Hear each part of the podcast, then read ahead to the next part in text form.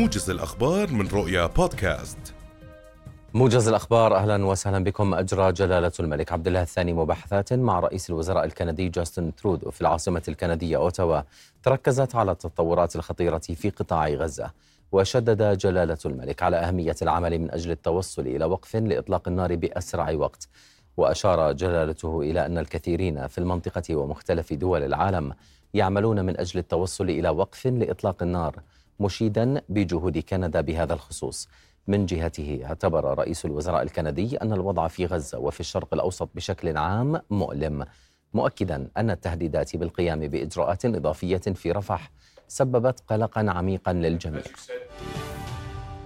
أعلن المندوب الدائم لدولة فلسطين لدى جامعة الدول العربية مهند العكلوك أن دولة فلسطين دعت لعقد دورة غير عادية لمجلس الجامعة على مستوى المندوبين الدائمين اليوم.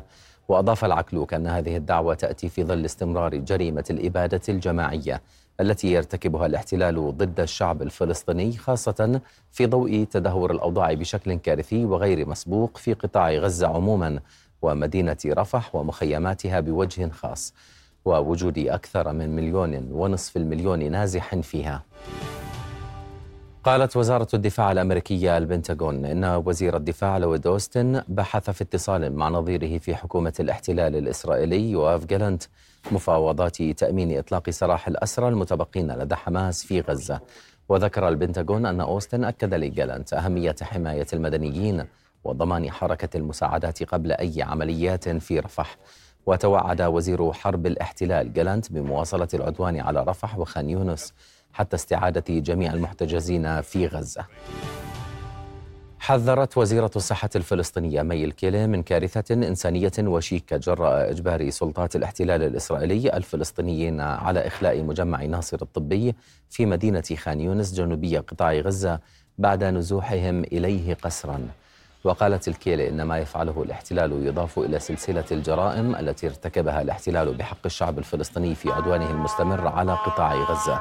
مؤكدة أن قصف الاحتلال لم يترك أي مكان آمن في القطاع وهو ما أدى إلى استشهاد أكثر من 28600 فلسطيني وإصابة نحو 69 ألفا وفقدان الآلاف تحت الأنقاض كما ناشدت الكيل الهيئة العامة للأمم المتحدة والمؤسسات الحقوقية الدولية التدخل جراء ما يفعله الاحتلال من تكرار الجرائم المروعة التي حدثت في المستشفيات.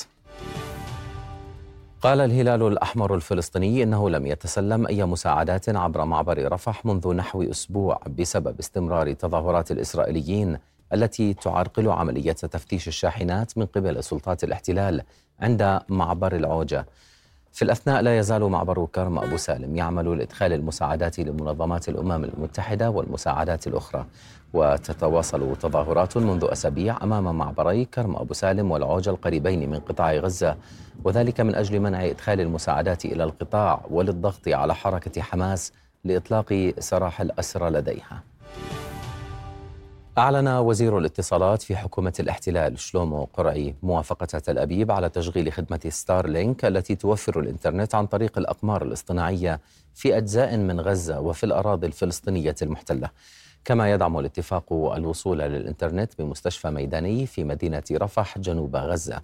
وبعد تهالك البنية التحتية في قطاع غزة جراء عدوان الاحتلال يمكن لشبكة ستارلينك من الأقمار الاصطناعية ذات المدار الأرضي المنخفض توفير الإنترنت السريع في مناطق نائية أو مواقع تعطلت فيها البنية التحتية لخدمة الاتصالات. نهاية هذا الموجز في أمان الله.